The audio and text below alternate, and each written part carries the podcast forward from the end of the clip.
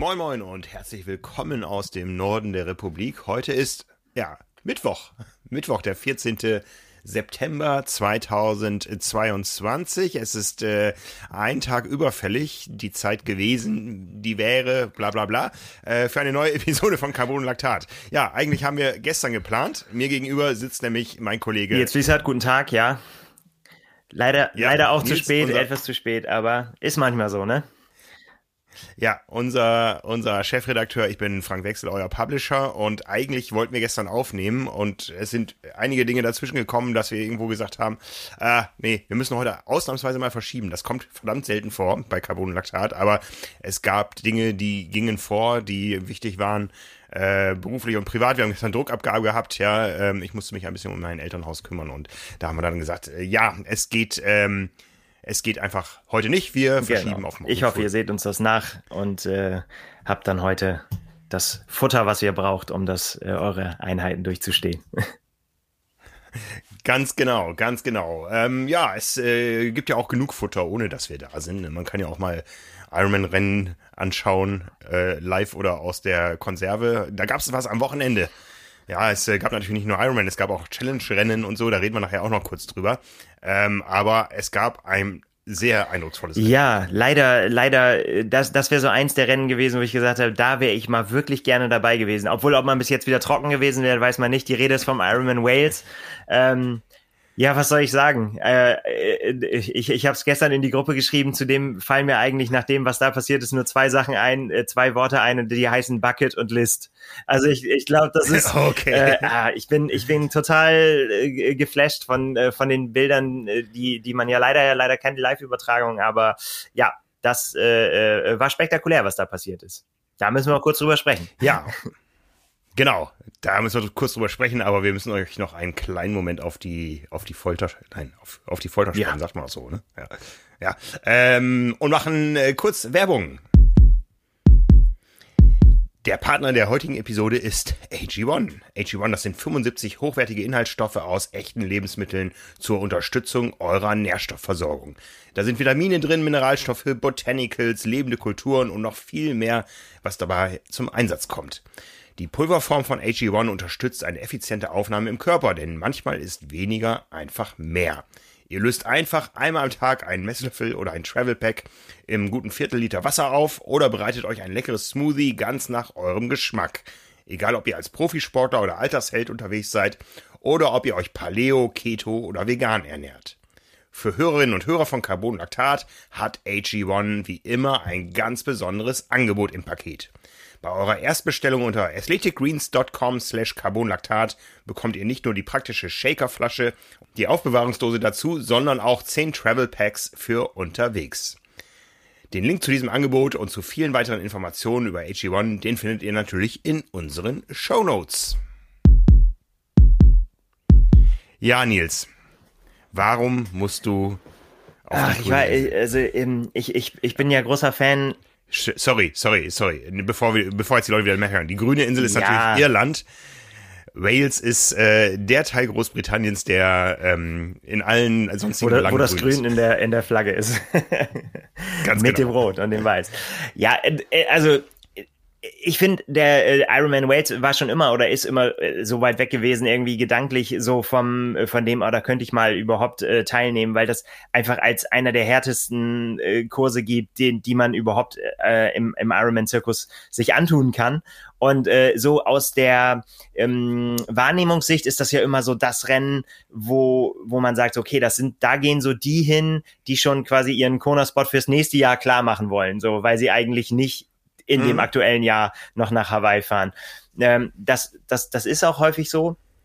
Und äh, ist natürlich auch eine gute Gelegenheit irgendwie, je nachdem, wie man so durchs Jahr gekommen ist. Das haben schon schon auch auch prominente Namen genutzt. Ja, und in äh, in diesem Jahr war es so, dass eben da auch eben zwei Namen standen. Äh, einmal Boris Stein, der einen seiner eins seiner letzten äh, langen Rennen jetzt macht, der aber schon gesagt hat, dass er dass seine Karriere ausläuft und äh, dass er auch keine Ambitionen mehr hat nach Hawaii zu gehen. Der möchte einfach nochmal Rennen machen.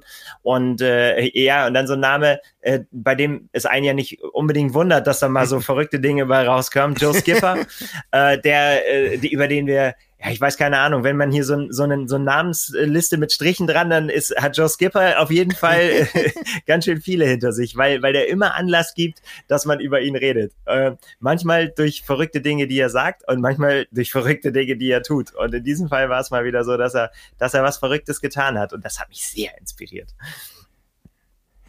Ja, äh, Joe Skipper, ähm, ich glaube, es gibt wenige Profis, die unter Profibedingungen so viele Langdistanzen äh, bestritten haben wie, wie er. Da, da ist ja äh, ja, der ist ja, der ist ja, der ist ja immer unterwegs irgendwie. Der macht ja auch manchmal so Dinge wie zwei Wochenenden hintereinander ja. oder sowas. Und vor allen Dingen äh, auch schon echt lange, ne, wo man ihn hier so in den in seinen ersten Jahren noch nicht so richtig auf dem auf dem Schirm hatte. Da war er in UK auch immer schon auch Podiumskandidat und und ähm, richtig durchgestartet ist er dann. Ja, ich hoffe, jetzt nichts Falsches. 2015 meine ich in Texas ähm, und ja, aber immer so ein Kandidat, genau. der, der äh, dann wirklich überrascht häufig dadurch, äh, auch durch verrückte Einzelsplits, so, ne? Also, ähm, also der erste große, wo, wo, wo man so richtig hellhörig geworden ist, war bestimmt 2016 in Rot, als er hinter, ähm, hinter Jan Frodeno, der damals die Weltbestzeit, neue Weltbestzeit aufgestellt hat, ähm, Zweiter geworden ist, aber damals schon schneller gelaufen ist als Jan Frodeno, da den, äh, den, den schnellsten Runsplit hatte. Und da konnte man schon sehen, so, wow, das, da, da, da geht auf jeden Fall gehen da manchmal verrückte Dinge. Im, äh, Im selben Jahr ist er dann allerdings auf Hawaii auch 42. geworden. Ich habe mich sehr, äh, äh, kann mich wirklich gut daran erinnern. Ich habe ihn oben an der Palani Road an der an der Verpflegungsstation, bevor es auf den Highway rausgeht und äh, bevor be bevor der richtig richtig fiese Teil des Tages kommt, da kam er mir entgegen und ich habe gesagt so, hey Joe, wie sieht's aus? Und er so, man, I'm cooked. und, und das war auch so. Äh, aber ins Ziel gekommen. Ja, kurzer Einwurf 42. Profi, 116. 116. Overall, also da hat er nochmal, hat er noch mal 70 ja. äh, Age-Gruppe den Vorteil. Ja, ja, ja, das ist ja immer dann die Profiliste, ist ja die, die dann, äh, die, die, genau. wo die Zahlen dann ausgespuckt werden dafür. Ja, und äh, ja, ich sag mal so viel, das hätte ähm, auch das Potenzial gehabt, äh, an, an diesem Wochenende eine richtig schlechte Platzierung hinzulegen oder auch zu sagen so, ey, holt mich ab, ich fahre nach Hause. Denn ähm, äh, er hatte eine Radpanne, aber der, das, das, das ist tatsächlich so ähm, gewesen. Es war erst überhaupt gar, ganz lange nicht klar, ob überhaupt das Rennen würde stattfinden können, ähm, denn die Queen ist gestorben und das ja. haben wir vielleicht hier nicht so auf dem Schirm, aber in Großbritannien steht die Welt halt still deswegen, ne? Und äh, es war, es wurde Absolut. viel abgesagt mhm. äh, und eben auch die, äh, die Triathlon-Rennen, die stattfinden sollten, standen ganz lange nicht, äh, standen nicht fest, ob die würden stattfinden können. Ähm, für ihn, er hat es auch jetzt auch in so einem Nachhinein gestellt, eine ganz blöde Situation, weil er nicht so richtig wusste. Er wollte auf jeden Fall noch ein Rennen machen und äh, wusste eigentlich bis Freitagmorgen nicht, wird das was? Ja, nein, keine Ahnung. Es konnte keiner so richtig was sagen oder wie hat er es ausgedrückt? Iron Man, everything is possible. Äh, da, da kann halt auch mal ganz kurzfristig noch eine Absage kommen. Ähm, und er hat dann nebenher gecheckt, ob er vielleicht in Almere äh, starten kann. Also hat mit denen das schon klar gemacht und hat gesagt, so oh, bis wann muss ich ins Flugzeug steigen, dass ich das irgendwie noch schaffe zum Start in Almere und hin und her. Naja, auf jeden viel Aufregung. Und dann hat's äh, stattgefunden. Und dann kommt so ein bisschen, ähm, ja, diese Szenerie da in, in Wales am Rennmorgen, als dann klar war, okay, es findet alles statt. Äh, das ist glaube ich, was ganz, ganz Spezielles. Ich war leider noch nicht da, aber ich bin ziemlich sicher, dass ich da irgendwann mal aufschlagen werde, weil ah, Schwimmen im Meer, da mit, mit diesen bunt gestrichenen Häusern, unfassbar viele Zuschauer wohl. Also so hat Joe, Joe Skippers auch äh, im Nachgang gezählt, der hat gesagt, er, er kennt sich ja in Rot aus zum Beispiel, und er hat gesagt, also es ist, er, er, er kennt wenige Rennen, äh, auf der ganzen Welt, wo so viele Menschen morgens am Start sind und sich da, äh, da Spaliere bilden. Und es ist mhm. echt tough. Also Schwimmen in einer rauen See und dann äh, der, der Lauf zum Rad. Das ist quasi schon ein erster Lauf und es ist tatsächlich so, dass, dass ähm, den Athleten gesagt die brauchen da ein zweites Paar Laufschuhe vom Wasser zum Rad, weil es erstens so weit ist und zweitens auch ein bisschen über Gravel geht und so. Also äh, das ist also nicht oh, irgendwie ja. mal eben so, ich hüpfe aufs Rad und habe einen schnellen Wechsel. Ich glaube, die, die Profi, Profis haben, glaube ich, sechs Minuten gebraucht, für, äh, bis, bis sie dann endlich auf, auf dem Rad saßen. Oh.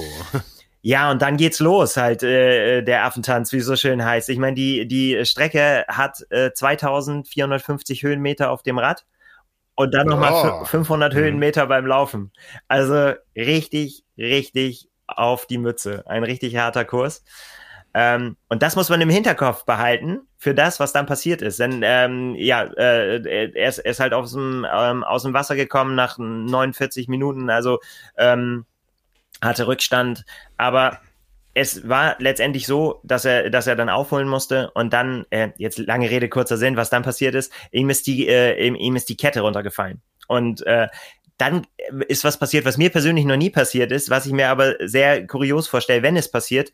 Ähm, die Kette, hat er gesagt, hat sich verknotet beim Runterfallen. Also die hat quasi so ein, also es geht ja eigentlich nicht, aber es hat so, so, so umeinander geschwungen und es war nicht mehr mhm. zu lösen. Es hat so viel Druck drauf gehabt, dass man das nicht lösen konnte. Und er hat um Minute um Minute verloren, hat rumgeflucht, hat es waren keine Mechaniker, die, die ihm helfen konnten. Dann kamen Leute, er hatte selber hat gesagt, kein Plan, wie er das, wie er das lösen sollte. Und dann kam irgendwie völlig durch Zufall hatte ein Marschall einen äh, Kettennieter dabei und dann haben sie sich so beholfen, dass sie gesagt haben, okay, Kette öffnen, Knoten rausfummeln, wieder irgendwie zusammen machen. Bis zu dem Zeitpunkt hat er schon seine Freundin angerufen und hat gesagt, ey, du kannst mich abholen.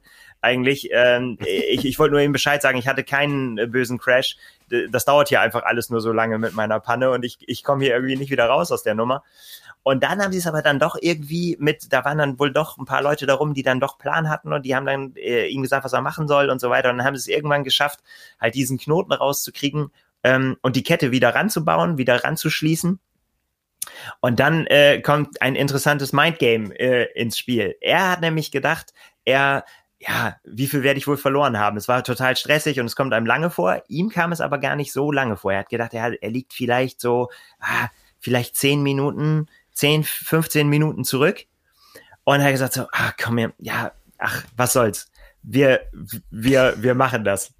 Ähm, Fakt war aber, er hat 23 Minuten verloren mit dieser Aktion und äh, war sehr weit zurückgefallen und er ist dann aufs, aufs Rad gestiegen und es hat ihm dann einer zugerufen, 14, 14 und er hat gesagt so, ja gut, Platz 14, na, pff, da, da gehe ich das nochmal, äh, da gehe ich das nochmal, äh, nee, andersrum, ähm, äh, äh, äh, jetzt habe ich es verkackt.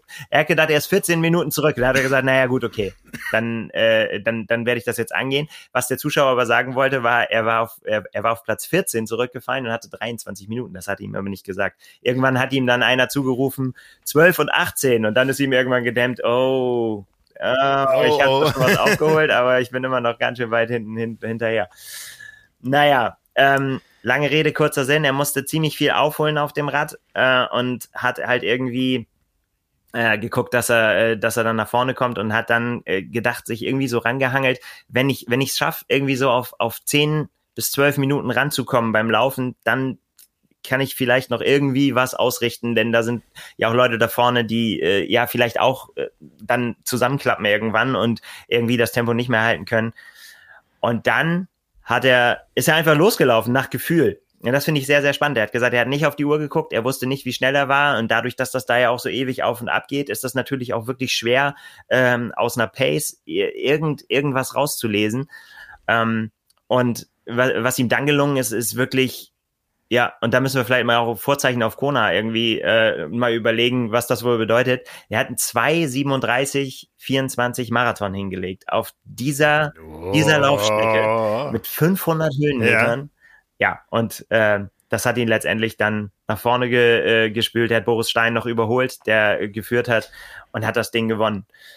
Und jetzt steht da quasi so ein, so ein, so ein Ironman, äh, Ironman Wales und ähm, nach einer Zeit wo er lange, viele Wochen im Höhentrainingslager war und das offensichtlich sehr, sehr gut funktioniert hat. Ähm, tja, haben wir da einen neuen Kona-Favoriten? Tja, ne, also der hat ja schon äh, einige Male beeindruckt dieses Jahr. Ne? Ich, ich habe ihn ja erleben dürfen beim Sub 7, äh, Sub 8 äh, Projekt. Ne? Ähm, da war natürlich äh, ja wenn man das auf diese Situation mit den Bällen äh, äh, auch nochmal bezieht, äh, das Underdog äh, oder der Die Underdog. Junkyard Dog, ja, ähm, genau. genau. Ähm, Christian Blumenfeld war, war der große Favorit, aber dass das am Ende so knapp ausgehen würde, hat, da hat ja auch niemand mitgerechnet, ja. Und ich sag mal, knapp hinter einem Christian Blumenfeld ähm, ist immer Ja, vor allen Dingen in, ja, äh, Entschuldigung, das ist dazwischen Quatsch, in einer Situation, wo er wirklich nicht fit da an Start gegangen ist, ne, wirklich als Ersatzmann eingesprungen, nicht wirklich auf den Punkt, äh, sich darauf vorbereitet, das muss man auch immer alles noch mit im Hinterkopf haben, ja. Ja, ja, ja. Ne? Und ich meine, der Anlauf ist lang, den er genommen hat, ja, aber wenn man so die letzten Ergebnisse guckt, äh, sich anschaut, ähm, da steht bei den meisten Rennen, die er gemacht hat, und er, er ist ja sehr variabel in seiner Rennauswahl, da steht meistens Streckenrekord dahinter. Das heißt, er war da so schnell unterwegs wie noch niemand zuvor. Und das sind ja alles Rennen, wo auch schon andere gute Athleten gestartet sind. Und jetzt mit dem Ding, ähm, wir wissen, er ist ein Vielstarter, er kann auch Starts in kurzen Abständen gut wegstecken. Es ist jetzt vier Wochen vor Kona gewesen. Er hat übrigens damit auch den ersten Profislot fürs neue Jahr Kona schon gelöst. Da waren bisher nur die Weltmeister qualifiziert, ja, und dann ähm, gab es noch zwei weitere, die sich am Wochenende ja, Wisconsin. in Wisconsin mhm. qualifiziert haben, ja. Ähm, ähm, ja, also solche Typen braucht es, glaube ich, um Kona zu gewinnen. Ja. Und das äh, Schöne ist ja, dass, dass es dann auch eben auch aufgenommen wird und dass es auch auf fruchtbaren Boden fällt. Er, er hat äh, auf Strava ähm, gepostet äh, äh an, an Christian Blumenfeld, ich brauche keine fünf Minuten. Und das ist quasi darauf zurückzuführen, das hat er jetzt auch nochmal erklärt, es gab wohl eine Unterhaltung zwischen den beiden, wo sie sich äh, quasi darüber unterhalten haben, wo er gesagt hat, so, oder einer aus dem Umfeld gesagt hat, was glaubst du, kann Joe dich schlagen, Kona? Und da hat Christian Blumfeld wohl gesagt, naja, der braucht fünf Minuten Vorsprung äh, auf der, auf der, sonst schafft er das nicht irgendwie so, ne? Ich meine, äh, hat man dann, dann haben sie auch über Sub 7 und so diskutiert und so, und dann hat er gesagt, ja, das war dein schnellster Marathon. Dann hat Joe Skip gesagt, ja, aber äh, ich kann aber noch schneller laufen, so, ne? Ich, da war ich nicht, da war ich nicht topfit. Ja. Und deswegen hat ihm jetzt geschrieben, so, ich brauche keine fünf Minuten. Das finde ich so gut, irgendwie so auf, auf Christian Blumenfeld sowas abzufeuern, weil der das natürlich echt auch auf fruchtbaren Boden fällt, ja. Du hast es angesprochen auch mit dem äh, mit den Bällen, das ist ja so dieser Hintergrund, dass sie sich halt eben der der der Hinterhofhund, der Junkyard Dog irgendwie so eher mal anbellt und dann wird man natürlich auch zurück angebellt, wenn man überholt wird. Das ist das das ist das Spiel. Und er, er hat gesagt, Boris Stein sah nicht wirklich soll soll nicht wirklich happy gewesen sein, als er ihn äh, beim Überholen angebellt hat dann also in in in Wales. Findet wahrscheinlich auch nicht jeder gut. Also ich kann ich mir auch ja. vorstellen, irgendwie so kämpfst du um den Sieg und dann nee. kommt der kommt der da von hinten. ja. Aber es, in, ja, was ja. für ein Typ, ne? Er, er hat gesagt, ihm haben, ich, ich muss, ihm, haben, äh, ihm haben Leute äh, geschrieben, die gesagt haben, sie haben sich seinen Anzug gekauft äh, mit dem mit dem Design in der Hoffnung, dass sie dann angebellt werden auf der Strecke. So, so, so wie, wie die Leute dem Sam Long Anzug Yo Yo Yo entgegenrufen, werden jetzt Leute, die seinen Anzug tragen, werden quasi angebellt. Das hat wohl funktioniert. Habe ich gesagt, gesagt, funktioniert hervorragend. Die, also die Leute bellen, wenn sie mit wenn Skipper Anzug vorbeikommt. großartig, großartig. Ja, ich muss sagen, ich habe den, ich habe den lange unterschätzt irgendwie. Das war für mich immer so einer, der irgendwo dann, dann reinkam, wenn das Podium vergeben war bei den ganz großen Dingen. Ähm, wobei der ja schon was ja. gerissen hatte. Und er war für mich auch immer so ein bisschen, ja, also ich glaube, der, der, der ist auch sehr gereift, auch körperlich gereift, ja. Ich habe den immer so ein bisschen pummelig sogar in Erinnerung gehabt äh, von früher, aber. Ja, mal so, mal ähm, so, ne? Der hat halt äh, ganz ja. unterschiedliche äh, ähm, Formen, Täler und Höhen gehabt, ja. irgendwie manchmal durch die Saison, ne? Also gerade so 2016 ja. zum Beispiel, wo du sagst, irgendwie, da war halt in Rot in Topform und auf, äh, auf Hawaii überhaupt nicht mehr. So. Das hat man auch gesehen. Ja, ja, und ich habe ihn ja, habe ihn ja näher kennenlernen dürfen da am, am Lausitzring, als ich mit Lars da war. Äh, wir haben ja ein paar Sachen zusammen gemacht. Lars ist ja in dem, in dem Track mal ein paar Runden auf dem äh, Dekra Test Oval da gecycelt äh, und äh, zirkuliert, kann man ja wirklich sagen, in, in den Runden. Äh, hat sich das Ganze mal von innen angeguckt, ist dann laufen gegangen mit ihm und seinem, seinem äh, Pacemaker Frank. Äh, also nicht ich. Ähm, und ähm, ja, das ist, äh, ist ein, ein Typ, der hat auch schon was zu erzählen, der erzählt auch gerne, ja. Also der ist ähm, äh, mir immer so still vorgekommen, aber das ist wirklich einer, ähm, ja, wie ich gesagt habe, äh, du brauchst Typen oder du musst ein Typ sein, um eine Chance zu haben, bei den ganz großen Rennen ganz oben zu landen. Ja, also ähm, es, man muss natürlich auch ein Typ sein, es birgt natürlich immer eine gewisse Fallhöhe auch dann, ne? Wenn man, äh, wenn, ja, wenn ja, man ja. Mhm. Ähm, ja Angriffsfläche bietet. Aber was ich gerade im Moment so spannend finde, ist, dass es, äh, und da können wir mal überlegen, so wie ob das, ob das wirklich nur eine Momentaufnahme ist oder ob es das immer schon gab, äh, es gerade im Moment echt eine ganze Menge Typen gibt, die aber auch gewinnen können. Und ich finde, das ist immer, ich meine, ja. klar, du kannst ein Typ sein, dann sagen alle, ha, der Spaßvogel oder Paradiesvogel und der mit dem bunten Anzug oder weiß was ich, aber wenn du irgendwo äh, unter ferner Liefen landest, ist das halt auch so, naja, okay. Aber wenn du ein Typ bist und vorne angreifen kannst, dann ja, dann nötigst du den Leuten ja auch ab, dass sie äh, dir auch Respekt entgegenbringen für deine sportlichen Leistungen. Oder halt auch das gar nicht ja, mögen, ja. was du machst. Du kannst natürlich auch polarisieren. Das, das, das gibt's natürlich ganz genauso. Und das ist schon, das ist ja, schon spannend. Absolut. Ich finde, das, das ist so fast so ein bisschen, wenn wir jetzt sagen, so in der Frodeno-Ära fast so ein bisschen verloren gegangen. Denn, denn wenn man, wenn man Jan Frodeno als Typ bezeichnen wollte, dann bestimmt keiner der Ecken und Kanten hat, sondern eher so derjenige, der ja, ich finde, empfinde das schon so, so der, der Nice Guy ist, der tausend Sprachen spricht, ja. der gut aussieht, der einfach unfassbar schnell ist, der nett ist, der äh, einen, der, der nie irgendwie Leute anblökt irgendwie oder so, ne? Oder der, ob das so ist und ob das immer alles, das, was man nach außen sieht, auch das ist, was, wie, wie es in Wahrheit ist. Das können wir ja nur, also du kennst ihn jetzt schon viel, viel länger als ich und Natürlich wird es auch da Situationen geben, wo ein Jan Frodeno mal ausrastet, aber er ist Profi genug, das nicht öffentlich zu tun oder jemanden unkalkuliert, sagen wir mal, ans Bein zu pinkeln. Ja, ja, also Jan Frodeno war ja oder ist es bis heute jahrelang ein, ein äh, Extrembeispiel für Professionalität ja. im Sport. Ja, und ähm, eine Professionalität, die über den Triathlon-Sport hinausgeht und die im Triathlon-Sport eine neue Dimension war äh, die ihn auch in vielen Sachen so unangreifbar gemacht hat. Es gibt natürlich immer wieder Leute, die, die ihn kritisieren, ähm, sei es äh, seine, seine Teamzugehörigkeit zum Team äh, Bahrain, wo er aber einfach so professionell ist, da, da gar keine Angriffsfläche zu, zu bieten, sondern das einfach, da ist er dann allglatt und sagt da nichts zu und das, das weiß jeder, ja, und ähm, ich glaube, ich glaube, dass, dass so Typen wie Skipper oder so sich da eher aus der Reserve locken lassen manchmal. Mm, und äh, ja, das ist dann auch, auch, also, oder, oder wenn wir jetzt mal ein bisschen in die kürzere Vergangenheit gucken, ähm, Chamorin, Collins Cup, ja, diese Auseinandersetzung, ähm, äh, Sam Long, Sam Laidlow, was da alles war, das würde dem Jan Frodeno, glaube ich, gar nicht passieren. Ja, ja also, zumindest nicht, wenn die Kameras auf ihn gerichtet sind. Ne? Das war jetzt hier auch, ich meine, Linus Sanders hat es ja so gesagt. Er hat irgendwie er gesagt, als diese, äh, diese, diese Videoaufnahme war und er da reinkam und drei Stühle gesehen hat, hat er gesagt so, ey, seid ihr sicher, dass ihr nicht vielleicht ein bisschen Security hier im Raum braucht irgendwie? Weil das kann sein, dass die sich gleich an, an Kragen gehen hier. Und äh, so ähnlich ja. war es dann ja auch fast. Also Sam Long ist halt aufgestanden, hat dann die ein Loch in, in der Wand produziert draußen. ähm, genau. Weil die sich schon richtig bis aufs Blut gereizt haben. Ja.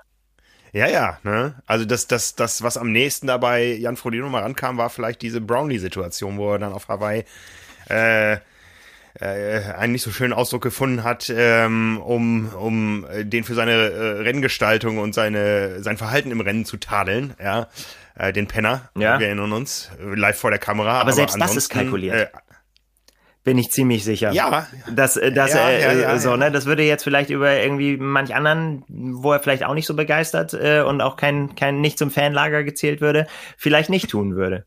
Ja. Also. Ja. Ja. Das, äh, äh das, äh, ja, das ist, das ist so ein bisschen die Frage, ne? Wie viel kann man davon vertragen? Wie viel ist gut? Auch so an Rivalität nach außen getragen?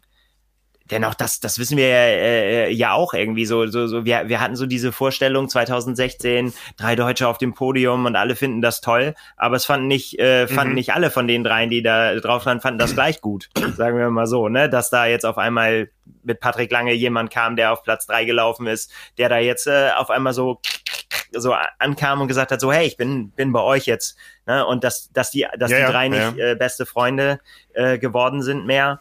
Ähm, das wissen wir ja nun jetzt aus den zurückliegenden Jahren.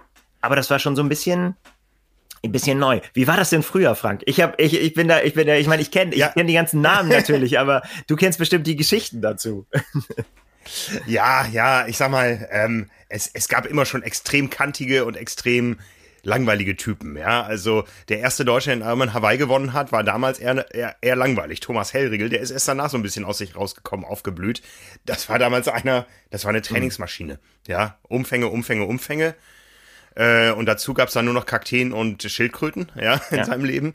Und ähm, so hat er den Ironman Hawaii gewonnen, ja. Und ähm, das war ein besonderer Typ.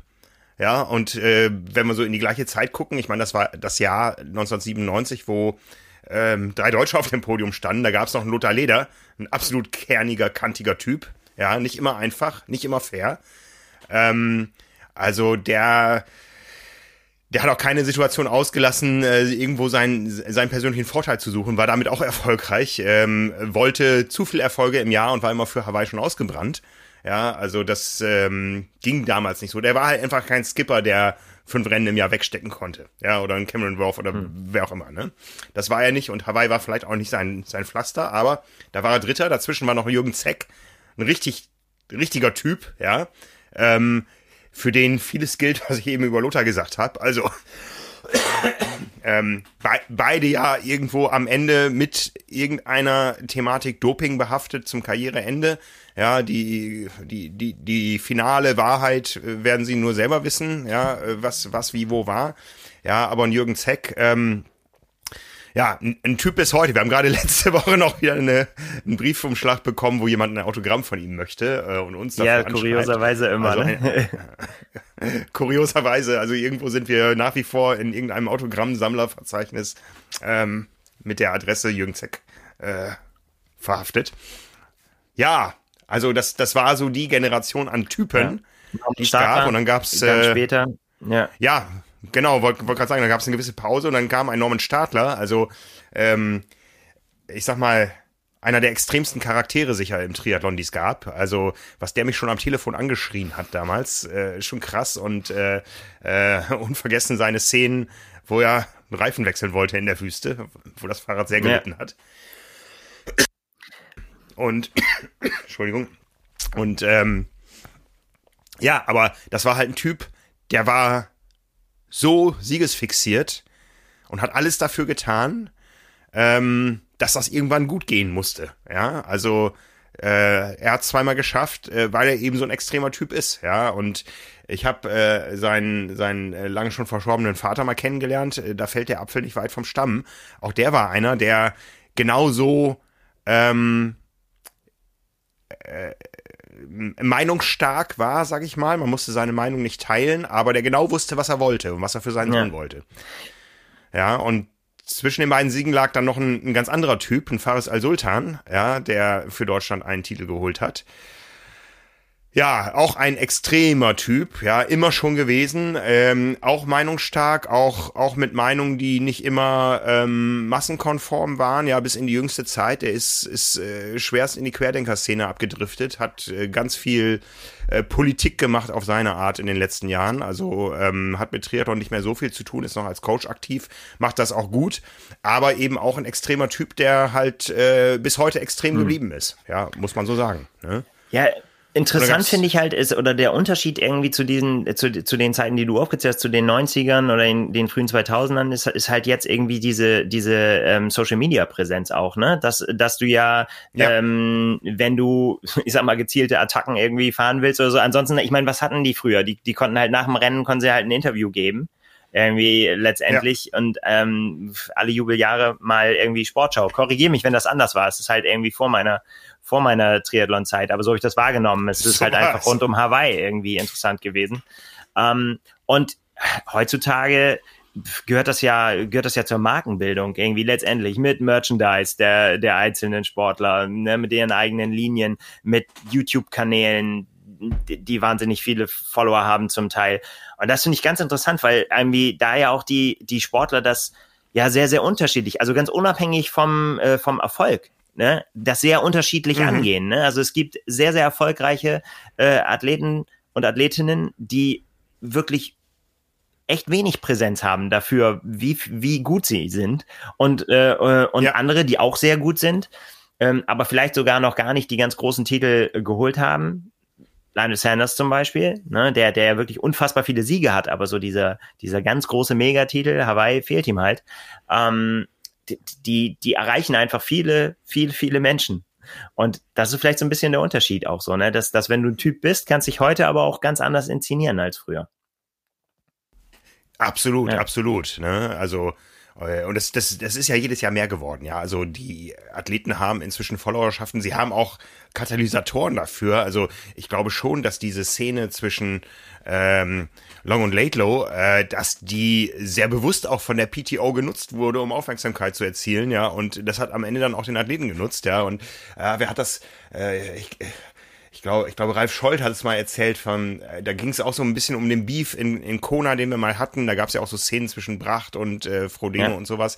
Ähm, ähm, wie hat er sich noch ausgedrückt? Es gab äh, es, es gab diesen Beef im, im Eisschnelllauf, äh, ich glaube zwischen Claudia Pechstein und Anni Friesinger damals und ähm, seine Meinung war, die sind da beide schwer reich dran geworden ja. ja, das ist halt immer die Frage. Das finde ich ganz interessant. Äh, äh, Linus Sanders, der ja auch äh, oft Dinge raushaut irgendwie so, der, der hat das so bewertet rückblickend, dass er gesagt hat so, ah, Leute, das war vielleicht schon ein Tick zu weit, weil das ist eigentlich nicht das, was da wofür Triathlon steht. So, ne, dieses dieses mhm, sehr mhm, konfrontative, gibt's das Wort? Ähm, also das das ist so es ist eigentlich doch der Miteinandersport und so. Bei allem, bei allem Sportlichen, und das haben sie ja auch geregelt gekriegt, ne? Das ist ja das Gute. Am Ende haben sie sich ja abgechuckt und äh, im Ziel und, und gesagt, so, ja, komm, so ist es. Und Sam Laidlaw hat auch dann eben gesagt, so, ja, okay, das war halt der, der schlechteste aller Tage, den, den man haben konnte für ja. so ein, für so ein Battle. Aber so ist es halt, muss ich halt mit leben, ne? Ist halt, ist halt das, kann ich dann ja nicht als Ausrede nutzen, sondern ist halt so, ich habe schön den Arsch versohlt gekriegt, um das mal auf Deutsch zu sagen. Und, ähm, ja, das ist tatsächlich auch so ein bisschen das, was, was ich dahinter denke. So, so Rivalität äh, finde ich gut und auch so dieses, ähm, ja, was auch auch so necken, wobei das ist das tatsächlich das, was was mir am am meisten gefällt, ist halt dieses ähm, dieses mit dem Augenzwinkern auch mal einen raushauen zu können, ohne dass da mhm, sofort ein mhm. Skandal draus äh, produziert wird. Denn das, das macht ja auch dann letztendlich interessant, wenn man dann die die Möglichkeit hat, das eben auf der Strecke auch dann auszufechten. Und dann äh, und dann liegt mal der eine vorne, mal liegt der andere vorne. Das ist doch äh, das ist doch schön. Ich finde das gut. Ja, ja, ja, ja. Äh, Chris McCormack und Norman Stadler waren, glaube ich, so die ersten, die richtig öffentlich Beef äh, ausgetragen haben mit äh, Prügeleien äh, in der Disco nach dem Ironman Hawaii und allem drum und dran. Was bist du der Einzige, der sich da noch dran erinnern kann, Frank, weil du wahrscheinlich der Einzige warst, der nüchtern war an dem Abend. Ich war nicht mal dabei, ja. Ich hab's, ich hab's auch nur so am Rande mitbekommen, aber ähm, wir müssen ja immer arbeiten, wenn die in die Disco gehen. Ja. Leider. Ja. ja, weißt ja, du, was mir gerade aufgefallen ist? Wir reden die ganze Zeit nur über Männer. Über Männer, ne? Ja, ja, habe ich auch gerade gedacht, es gibt es Typinnen im Triathlon? Daniela Rief, ja, Extremsbeispiel, ja. Ja, aber ist es die Frage, ne? Das ist aber äh, also Extremsbeispiel dahingehend, dass sie ja auf jeden Fall, ja klar, sie sie sie auf jeden Fall nicht ähm, unscheinbar ist oder oder so, aber sie ist sie ist ähm, das, das Image, was sie hat, äh, stimmt ja gar nicht. Das ist ja, das kommt ja auch noch dazu. Also, dass sie ja quasi dieses, dieses äh, Triathlon-Roboter-Image, was ihr aufgedrückt wurde, ja nie wirklich, äh, finde, glaube ich, so der, der Wahrheit entsprochen hat, aber sie auch nichts dagegen getan hat, das zu ändern. So, ne? Das, das, das kommt, finde ich, alles jetzt erst gerade so ein bisschen. Ja, aber ähm, sie ist schon eher in ihrem Umgang mit der Szene eher introvertiert, würde ich sagen. Also ich glaube, das ist keine, die mal irgendwas über andere Athletinnen sagen würde, außer, ja. ich meine, genau. wir kennen diese Frauenpressekonferenzen auf Hawaii, ja, wo sie sich immer alle lieb haben, vor dem Rennen und nach dem ja. Rennen, oder? Ja, eben, das, das ist halt so. Aber ich glaube, das ist, ist ja, es ist ja, ähm, es ist ja wirklich so. Also, ähm, ja. denn le le letztendlich auch gerade jetzt in St. George, da haben wir es ja ganz krass gesehen, irgendwie, dass, dass, dass alle, die gerade den kürzeren gezogen haben gegen Darlene Rief, äh, Katrina Matthews ganz besonders, die, die gesagt hat, dann irgendwie so, wir sind so froh, dass du wieder da bist. Die waren quasi, die, die waren quasi froh darüber, da, da haben sich darüber gefreut, dass sie das geschafft hat, wieder die Beste zu sein, wo man noch eigentlich sagen könnte, ja. so, oh, damn, jetzt fährt die wieder so schnell Rad. Ich habe gedacht, das ist vorbei. So, ne, nee, ja, ist ja. nicht vorbei. Sie ist wieder da. Und aber es es scheint zumindest so von dem, was man so sieht, dass es da nach außen ja nicht wirklich äh, richtigen, richtigen Krieg nee. gibt. So. Nee, und, und, und das gleiche gilt auch für, für eine Anne Haug. Ja, die ist, glaube ich, für mich, wenn ich das so historisch im deutschen Trainer vergleiche, ähm, der moderne Hellriegel. Ja, die macht sich auch nicht viel aus Social Media und so. Also hat ja. natürlich ihre Präsenzen, ähm, ist da auch aktiv aber ich glaube, die ist zufrieden, wenn sie viel trainieren kann und äh, das gut macht und das Training richtig macht und ähm, die ist so mit, mit sich im Reinen so, so angenehm dabei, aber halt äh, keine mit Ecken und Kanten. Ich glaube, da ist eher so eine Laura Philipp, ähm, die ist da schon prägnanter, sagen wir mal. Ja, also das ist natürlich auch die Konstellation, ähm, auch, auch, auch diese Konstellation der, der Seib-Squad, ja auch Philipp Seib ist ja durchaus einer, der äh, ein Typ ist unter ja. den Trainern, weil er seine Meinung sagt. Ja. Ähm, mit der auch viele nicht immer konform gehen, ja, und äh, er ist Ehemann und Trainer und ähm, diese Konstellation, die ist schon kantiger als äh, als ähm, das Gesamtpaket äh, Anna Haug. Ähm, und das ist ja die große Frage, was führt am Ende zum Erfolg, wenn es äh, zum Duell auf Augenhöhe kommt, was wir ja jetzt sehen werden zum ersten Mal seit langer, langer Zeit. Ja, klar, ich meine, äh, äh das, das, letztendlich ist es das Gesamtpaket, aber ich glaube tatsächlich, ja, äh, ich glaube, da gibt, da ist keiner dabei, wo man, äh, wo man sagen kann, ja, hätte mal ein bisschen äh, weniger Social Media gemacht und sich ein bisschen mehr um den Trara gekümmert, dann wäre es auch besser im Sportlichen gewesen. Ich glaube, das ist halt bei, bei allen so, dass das einfach äh, ja, da genug Professionalität vorhanden ist, dass die, dass die das einfach durchziehen können und dass sie das einfach auch nicht, ja, das sind ja keine, keine Paradiesvögel, so, ne, die, die irgendwie da nur für Trara sorgen. Das könnte man eher, oder das finde ich nicht so, aber das sagen ja viele Cameron Worth nach, so, ne, die, die sagen irgendwie so, ah ja, ja komm, irgendwie so, ne. Aber am Ende, ich meine, ich ziehe sowieso äh, vor, vor dem immer den Hut. Also wer, wer, was, was der auch geleistet hat mit dieser, mit dieser Mehrgleisigkeit, die er, die er da, da fährt, das muss ihm mal erstmal jemand nachmachen als, als aktiver Radprofi, ähm, der wirklich echt einen vollen Kalender hat, dass wir hier überhaupt über ihn sprechen und äh, dass er, dass er überhaupt ja, qualifiziert ja. ist und sich äh, das schafft, immer wieder für Hawaii qualifiziert zu sein. Das, der hat noch ein Gleis mehr gefunden. Ne? Ja, ja, genau. Und, und, und das ist ja einer, der, der immer dann auch irgendwann mit Aktionen kommt. Ähm, ja, ja. Wie, wie, jetzt. wie jetzt, wo er auf einmal sagt so, hey, ich mach Super League. so.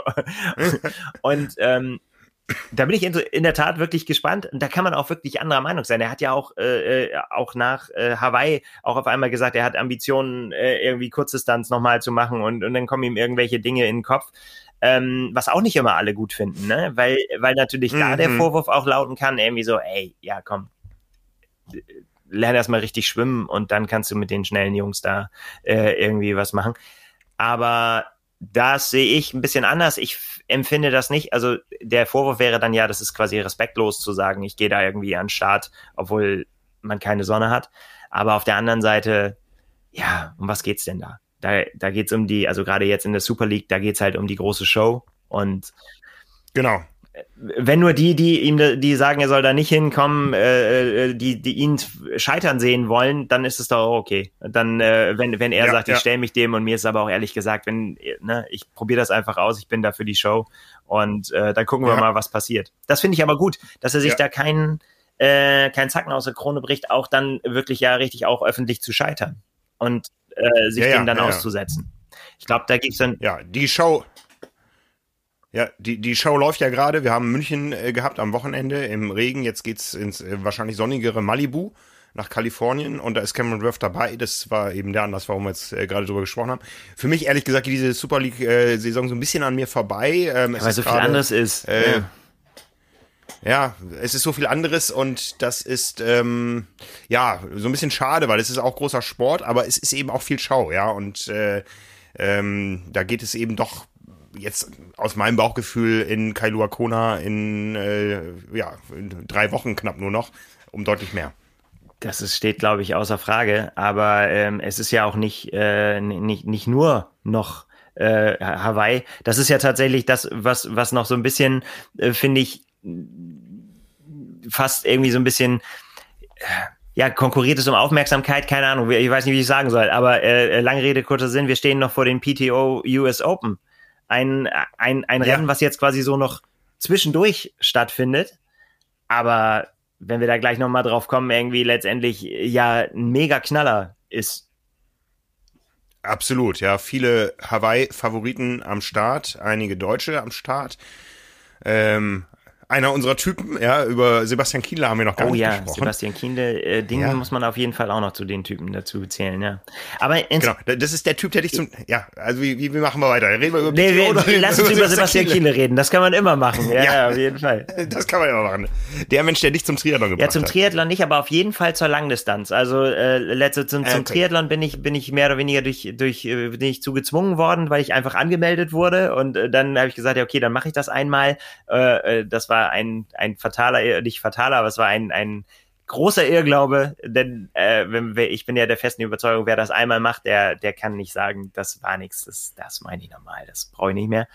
Ähm, ja, total angefixt gewesen und dann aber immer noch so auf dem Stand, dass ich halt einfach äh, gedacht habe, so, ja, aber äh, bei aller Liebe, dieses Langdistanz-Ding, von dem die da alle reden, das ist ja, das geht nicht. Das, das kann man nicht schaffen. Das geht nicht. Also das ist einfach irre. Und ähm, das hatte ich hier, glaube ich, auch schon mal gesagt, irgendwie Sebastian Kienle ist halt einer gewesen, der, dem, der mir halt aufgefallen ist als Fahrradtechnik-Fan und so, weil das immer schon einer war, der dann damals eben auch, ja, den Vorsprung gesucht hat durch Aerodynamik, der einfach an allen geschraubt hat, überall, ähm, ja, die, die, diese Marginal Gains gesucht hat auf der technischen Seite, die es damals noch gab. Heutzutage, muss man ja ganz mhm. ehrlich sagen, ist es so, äh, wenn du die alle nicht, also, äh, wie hat Kollege Bengt gerade für die kommende Ausgabe geschrieben, diesen abgewandelten Satz vom Schwimmen. Beim Schwimmen kannst du das Rennen nicht gewinnen, aber verlieren. So ähnlich ist es im Technikspiel mittlerweile auch. Du kannst äh, nicht mehr, weil du irgendwas Technisches hast, was kein anderer hat, irgendwie dir einen Vorsprung rausarbeiten, aber du kannst sehr wohl dir einen Nachteil einhandeln, wenn du alle diese Baustellen irgendwie nicht äh, bearbeitest. Ähm, und das war halt zu der Zeit also 2012 meinen ersten Triathlon gemacht, war das noch anders. Da, da hat Sebastian Kiene tatsächlich echt noch einen Vorsprung gehabt vor vielen anderen, weil ganz viele da nicht, es gab zwar schon immer Technik, Entwicklungen im Triathlon, die auch wild waren und so weiter. Aber äh, es gab auch immer noch ganz, ganz viele Leute, die nicht alles rausgeholt haben, die sich nicht über alles Gedanken gemacht haben. Mhm. Und ja, da mhm. war halt einfach, mhm. einfach der mhm. Überbiker. Ist ja kein Wunder, dass, dass er irgendwie, die, dass dieses, dieses Wort ja quasi auf ihn zugeschnitten wurde dann. Ähm, und das hat mich ja, er hat's geerbt. Ja. Er hat's geerbt. Da waren vorher schon andere Deutsche. Die Deutschen waren immer die Überbiker. Ja, okay. Da, da waren diese Hellriegels und Stadlers und siehste, äh, Sultans. Hab ich wieder was und, gelernt. Äh, Aber ja. siehst du, das siehst ja. du, äh, mir ist, ist quasi der erste Überbiker, den ich wahrgenommen habe, war Sebastian Kienle. Ja, du bist ja, ja, ja klar. Und vor allen Dingen auch nicht im Triathlon verhaftet. Ne? Das, ähm, und das hat mich schwer beeindruckt, irgendwie, wie, wie er da rangegangen ist und auch seine Art, Rennen zu gestalten, fand ich halt schon immer gut, irgendwie sich, sich dann ranzuarbeiten, zu sagen, okay, ich habe Rückstand, aber den werde ich jetzt umwandeln und ich, ich werde dann vorne auf die Laufstrecke gehen und äh, wenn ich da angekommen bin, dann gucken wir mal, ob es reicht. So, ne? Und das, ja, das ja. habe ich dann verfolgt, mein erstes Mal Hawaii dann äh, angeguckt in den Jahren und, und ähm, ja, war dann, war, war dann Fan quasi, bis ich dann selber eben quasi in, in diese Triathlon-Welt eingetaucht bin und äh, dann auch, weil wir über Typen reden, ja auch dann so ein bisschen auch den anderen Sebastian Kienle kennengelernt habe, den vorher auch häufig, gerade so in den Jahren, äh, viel Schabernack mitgemacht hat in Interviews und so weiter und so weiter. Und das ist dann gerade so ab 2016 ist das so ein bisschen weniger geworden, so, weil dann eben auch der Druck auf ihn äh, sehr viel größer mhm. wurde. Alle haben an ihm gezerrt, alle wollten was von ihm. Die, die, die, ja, er, er musste sehr viel mehr Verpflichtungen, glaube ich, sich stellen und zu einer Zeit, das wissen wir ja jetzt auch noch viel, viel mehr durch seine Rückblicke, die er jetzt auch immer macht, in echt schwierigen Jahren, ne, wo es halt eben mit seiner Achillessehne losging, die, die ihn nie wieder losgelassen hat, ähm, da die Probleme anfingen, äh, im Hintergrund sehr viel lief, was man, was man nach außen dann nicht mitgekriegt hat, mit Ärzten, mit Physios, mit, mit Zweifeln. Und dann aber trotzdem dieses, ah, wir wollen das, wir wollen das, äh, den, den neuen äh, Iron War mit Jan Frodeno sehen und so weiter und hin und her. Mhm, mh. ähm, ja, so dass, dass er da auch nicht immer schon, also das kann, also so in der, in der, in der Medienbranche können da, glaube ich, viele. Jeder hat mal seinen Anranzer gekriegt von, äh, von Sebastian Kienle nach dem Rennen, weil er, weil er eine Frage gestellt hat, die ihm nicht gepasst hat, ähm, die er vorher schon tausendmal beantwortet hat, irgendwie bei anderen Rennen, aber an dem Tag hat man dann den Punkt getroffen, an dem äh, es schwierig wurde. Ähm, ja, das ist auch, gehört auch zum Typ. Aber erstaunlicherweise ja. oder, oder nicht erstaunlicherweise, ich finde, das kann man bei ihm ganz eindeutig sagen, ist, äh, ist, hat er in, da in den letzten Jahren da wieder ist, ist dieses, dieses angefasste, dieses, ja, fast dieses Oliver Kahn-mäßige ist da, finde ich, von ihm, das ist wieder weg. Und seine Fans haben ihm eh die ganze Zeit zugejubelt.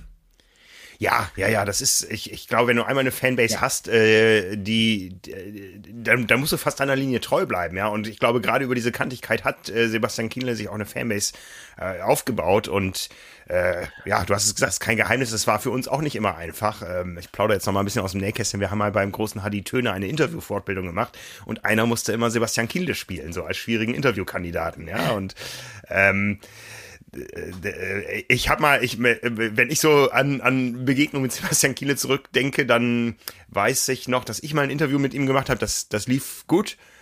Und dann wollte ich noch ein Foto mit ihm machen und ähm, fokussiere ihn und musste noch was an der Kamera ähm, umstellen und nehme die Kamera runter, stell was um, nehme die Kamera wieder hoch, Kienle weg. Ja, also das, ja, das, äh, das konnte, ja. Äh, das konnte einem passieren, ja, ja, klar. Aber eben nach mhm. außen war er auch immer derjenige, also letztendlich hat er sich ja auch nicht verbogen. Es, er, er war einfach so, wie er, ne, er hatte dann da keinen Bock drauf und dann hat er das halt auch nicht gemacht. So, ne? Und äh, das, ja, das, ja. das war dann, das war dann halt so. Ähm, und er ist aber auch bis heute, und das meine ich nicht damit, dass er irgendwie jetzt altersmilde geworden ist oder so. Er sagt ja bis heute äh, seine Meinung jetzt ja auch nach Frankfurt und so, das ist sehr, sehr öffentlich äh, gemacht, was er vom mhm. Profizirkus hält gerade und so weiter. Und das finden die Leute auch gut an ihm. Also sie sagen halt immer, der ist, der ist halt immer ja. gerade raus. Ähm, ja, und das ist auch so. Also das ist, ist tatsächlich so bei ihm und das, das, äh, das ist das, was, was ich meine mit Typen, ne? dass, äh, dass, dass es ja auch mm, gut ist. Mm. Ist da nicht für immer für alle ja. einfach, aber für die Fans ist es super. ja, ja, ja. Ja, und dieser Typ startet in Dallas mit anderen Absolut. Typen. Reden wir kurz über Dallas. Dallas ist das dritte ähm, Rennen der PTO Tour nach den Canadian Open in Edmonton und dem Collins Cup in Chamorin. Im nächsten Jahr soll die Serie aufgebaut, äh, aufgebohrt werden auf insgesamt fünf Rennen. Der Collins Cup bleibt erhalten. Eine genaue Location steht noch nicht fest, aber es soll wieder die Canadian und die US Open geben und erstmals Asian Open und European Open. Und da sind wir sehr gespannt, denn ähm, das, das Starterfeld bietet Potenzial, was bisher nicht so ganz genutzt wurde. Also es waren eher zuschauerschwache Rennen.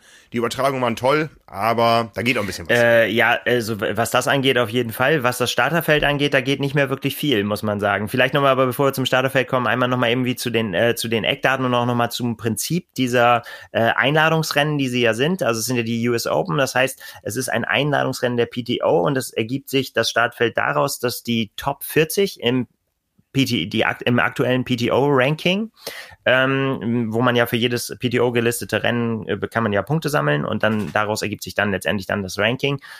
Ähm, und äh, die Top 40 bekommen einen Slot angeboten, den nehmen nicht alle wahr und es gibt dann einen Rolldown bis Platz 50 plus eine ganze, einen ganzen Schwung an Wildcards, wo die PTO halt einfach sagt, wir wollen die Rennen anfüttern und anwürzen, noch mit, äh, ja, häufig auch mit, mit, mit Kurzdistanzathleten oder ne, die, die einfach genau, noch ein bisschen. die in der Regel nicht so viele Punkte gesammelt haben. Ja. Genau, die noch ein mhm. bisschen Feuer da reinbringen können in das, äh, in das Rennen und äh, dementsprechend sehen nachher auch die Startfelder aus. Und wir haben jetzt hier in Dallas äh, auch wieder dieses 100 Kilometer Format, was sich ja mittlerweile äh, etabliert hat. Zwei Kilometer schwimmen, 80 Kilometer Radfahren, 18 Kilometer laufen. Und das Ganze sieht so aus, dass es äh, in einem See geschwommen wird, zwei Runden mit Australian Exit. Ähm, das Radfahren, ja, da bin ich äh, sehr gespannt, wie das aussehen wird. Es sind sieben Runden. Ähm, mhm. Stumpfes Hin und zurück. Einfach immer nur rauf und runter. 75 Höhenmeter pro Runde, 525 insgesamt. Nie mehr als drei Prozent Steigung. Äh, es gibt so eine kleine, kleine Steigung vor dem, äh, vor dem Wendepunkt. Ich hoffe, dass die Straßen breit genug sind, sage ich mal so. Weil sieben Runden und ja, ein doch wirklich, äh, ja, es ist halt einfach relativ kurz. Ich hoffe nicht, dass das zu Problemen gibt dann mit, äh, mit möglichen Überholvorgängen und äh, also Überholvorgängen eh schon, aber auch Überrundungsvorgängen. Da wird man dann auch sehen, ob ob ob, es da dazu kommt, ob das Probleme gibt. Ähm, ist wohl jetzt so, was ich jetzt gesehen habe aus ähm, Social Media, ist jetzt wohl so für die Athleten auch relativ schwierig, da äh, das jetzt zu testen, weil das halt mitten im Straßenverkehr ist und so weiter jetzt nicht so der beste Ort, um, um da äh, schon jetzt unterwegs zu sein. Aber ja, also es ist übersichtlich, sagen wir mal so, es geht rein und raus. das wird man dann sehen. Okay. Und beim Laufen, da ist es dann so, dass es fünf Runden sind, a 3,6 Kilometer und das ist dann durch, äh, durchaus auch äh, kurviger und verwinkelter. Man hat dann so ein Stück, wo, wo es länger parallel geht, mehr oder weniger. Und dann ähm, vor, dem, vor dem Wendepunkt gibt's auch noch eine Hin- und Zurückstrecke, wo die sich dann auch immer in die Augen gucken können. Das ist ja dann doch auch immer spannend. Ne? Auch so, dass die Athleten das kalkulieren können, wo sie gerade stehen und, und ähm, ja, wo sie unterwegs sind. Ja, was kann man noch sagen? Es wird heißes Wetter erwartet. Ich habe jetzt den aktuellen Wetterbericht noch nicht gecheckt, aber die PTO spricht so bei ihren Ausschreibungen von 30 bis 35 Grad, auf die man sich einstellen soll. Was schon echt mhm. knackig ist, aber ich meine, dafür sind halt auch viele da, ne? Die sagen halt, äh, das ist nochmal genau das Richtige, was ich nochmal brauche vor Hawaii. Aber es sind ja bei weitem nicht alle, die da an den Start gehen, ähm, sind dabei.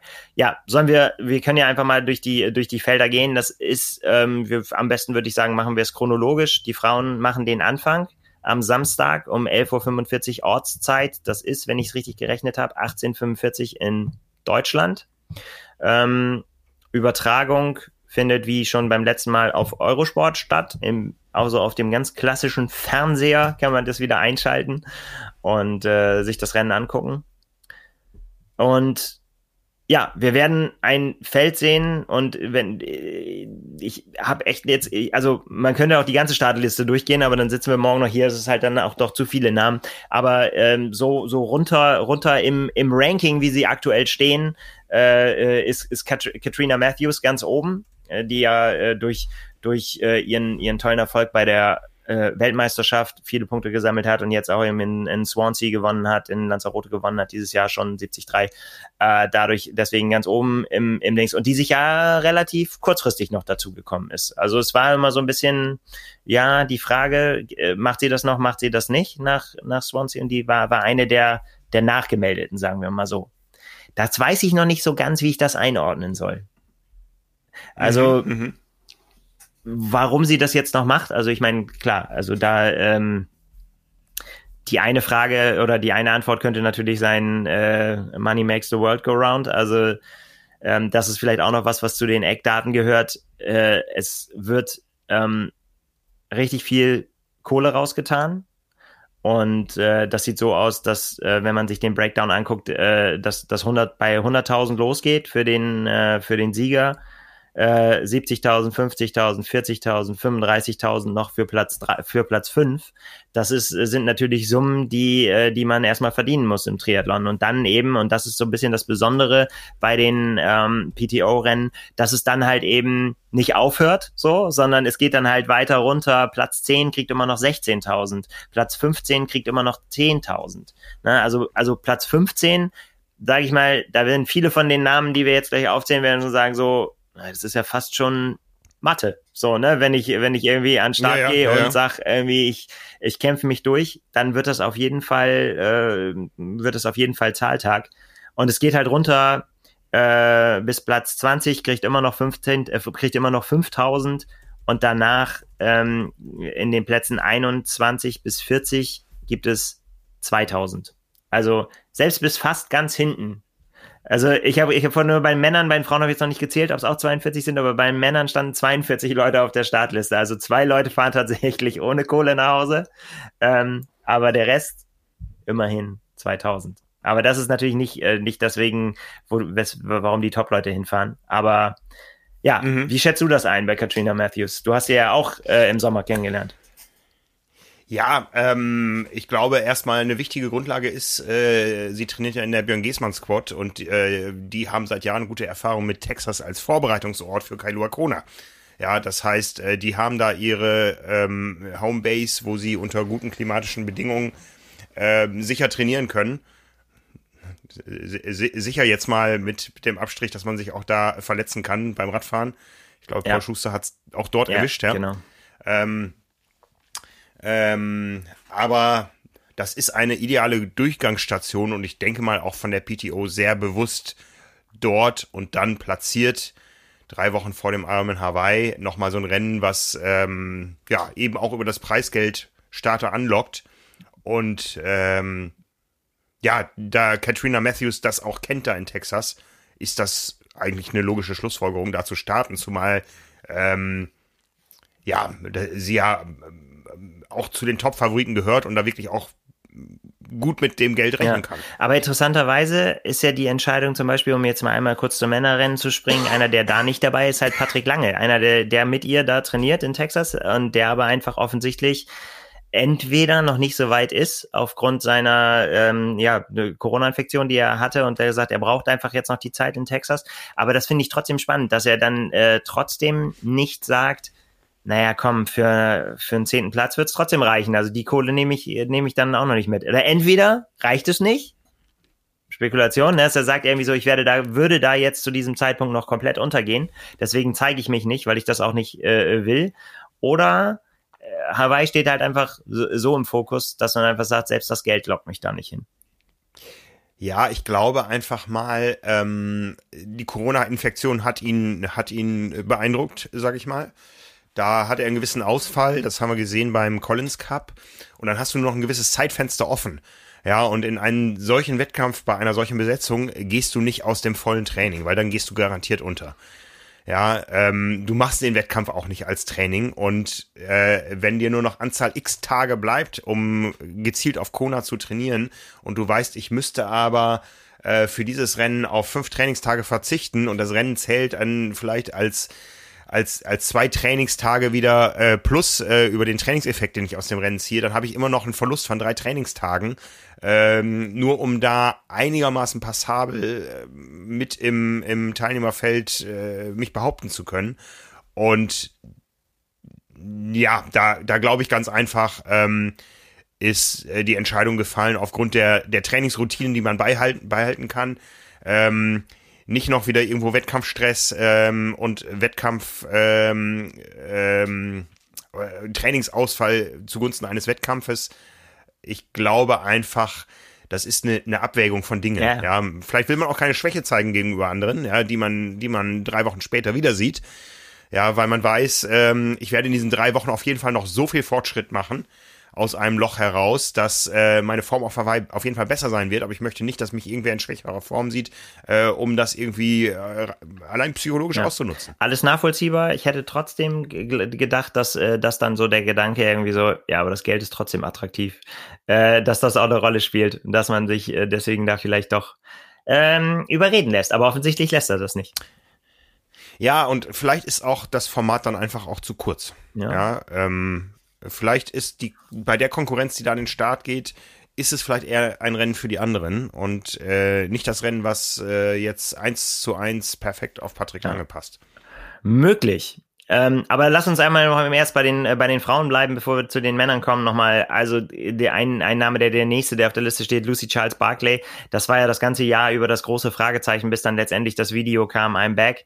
Und ähm, ja. ja, jetzt ist sie dann wirklich, äh, wirklich zurück. Und natürlich gucken wir jetzt alle noch darauf, äh, auf dieses Rennen in Dallas, weil das quasi, und das ist auch mittlerweile öffentlich äh, über, über ihren, über ihren Coach haben wir da, davon gehört und auch so, was man aus dem Umfeld dann hört, dass das quasi so der letzte Test wird Richtung ähm, Kona. Das, wenn, ja. wenn Dallas läuft und keine Probleme bereitet und kein Gesundheitsrisiko ist, können wir vielleicht mit ihr rechnen. Was eine unheimliche Bereicherung wäre. Und deswegen finde ich, äh, absolut, bin ich sehr, absolut. sehr gespannt auf dieses Format, auch wo sie schon steht. Denn ich meine, da gilt ja genau das Gleiche. Ich meine, die, sie, sie, sie hat jetzt auf Chamorin hin trainiert, äh, musste zu, zugucken, wie die anderen beim, beim Collins Cup performen, um eben ja bei, bei der World Triathlon äh, äh Langdistanz WM an Start zu gehen und da den Titel zu holen. Mhm. Also geht schlechter beim ersten Rennen. Also das hat sie, das hat sie auf jeden Fall schon gut. Aber es ist natürlich noch die, die richtig, richtig harte Konkurrenz, die wartet natürlich jetzt auf sie. Ja, das ist, ist natürlich hochattraktiv, weil wenn sie sich entscheidet, ich starte auch in Kona, dann fehlt da bei den Frauen niemand. Ähm, bei den Männern fehlt immer ein Jan Frodeno, ja, ja das, das, das wissen wir, ja. Also das, das ist so, das wird immer irgendwo mitschwingen. Ja, natürlich kann man nur die schlagen, die da sind, aber ein Jan Frodeno fehlt einfach, ja. Und äh, wenn Lucy auf Hawaii startet, dann fehlt da niemand in der, in der ganzen Ja, ich hoffe, dass ihr nicht ihre Form fehlt. Das, äh, das wäre halt so ein bisschen, ja. äh, ein bisschen die Frage. Aber ähm, ja, das haben wir ja in, der, in unserer Kona-Show auch be besprochen mit Thorsten Rade, dass das natürlich aber für sie auch noch als amtierende 73-Weltmeisterin ja natürlich das auch noch am, am Horizont steht, das Ziel. Ne? Also da gibt's ja auch noch ein, ein weiteres, ja. was man noch äh, angehen kann. Ja, okay, das könnte man höchstens als allerkleinste Einschränkung sagen, eine Flora Duffy fehlt auf Hawaii. Sie hätte die Chance ja. gehabt, sie hat eine Wildcard gehabt. Sie hat jetzt ihre Wildcard gezogen, die sie angeboten bekommen hat für die Ironman 73 WM, drei Wochen später in St. George. Und äh, das ist natürlich auch hochattraktiv, ja. Ich meine, die hat ja auch schon auf verschiedensten äh, äh, Distanzen performt, äh, Xterra-Weltmeisterin und so weiter, aber sie tritt da als Olympiasiegerin an äh, gegen die gesammelte Ironman 73 Weltspitze, wo ich mal von ausgehe. Das wird, das wird. Ja, und den Vorgeschmack bekommen wir jetzt hier in Dallas. Flora Duffy steht auf der auf der Startliste, hat auch hier letztendlich dann die äh, die Wildcard bekommen und äh, das wird mhm.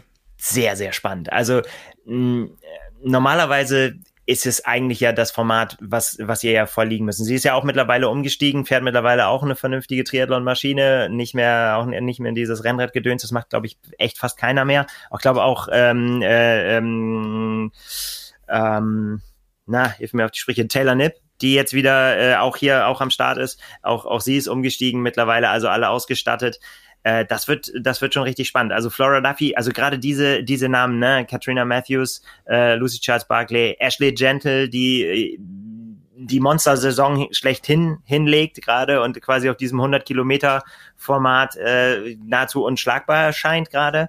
Ähm, äh, Taylor Nipp haben wir schon gesagt, Paula Finlay, äh, Flora Duffy, das sind, würde ich mich gerade echt schwer tun da, da ein Podium mhm, zu tippen. Mhm. Also das, äh, das wird, wird, wird richtig spannend. Und da hört's ja noch, hört's ja da noch nicht auf. Äh, Holly Lawrence ist, ist dabei, wobei die auch, die hatte gerade Corona. Äh, da habe ich gerade gedacht, die würde vielleicht gar nicht an den Start gehen, aber ähm, die hat's wohl gut weggesteckt und hat gesagt, so, ja, doch, geht.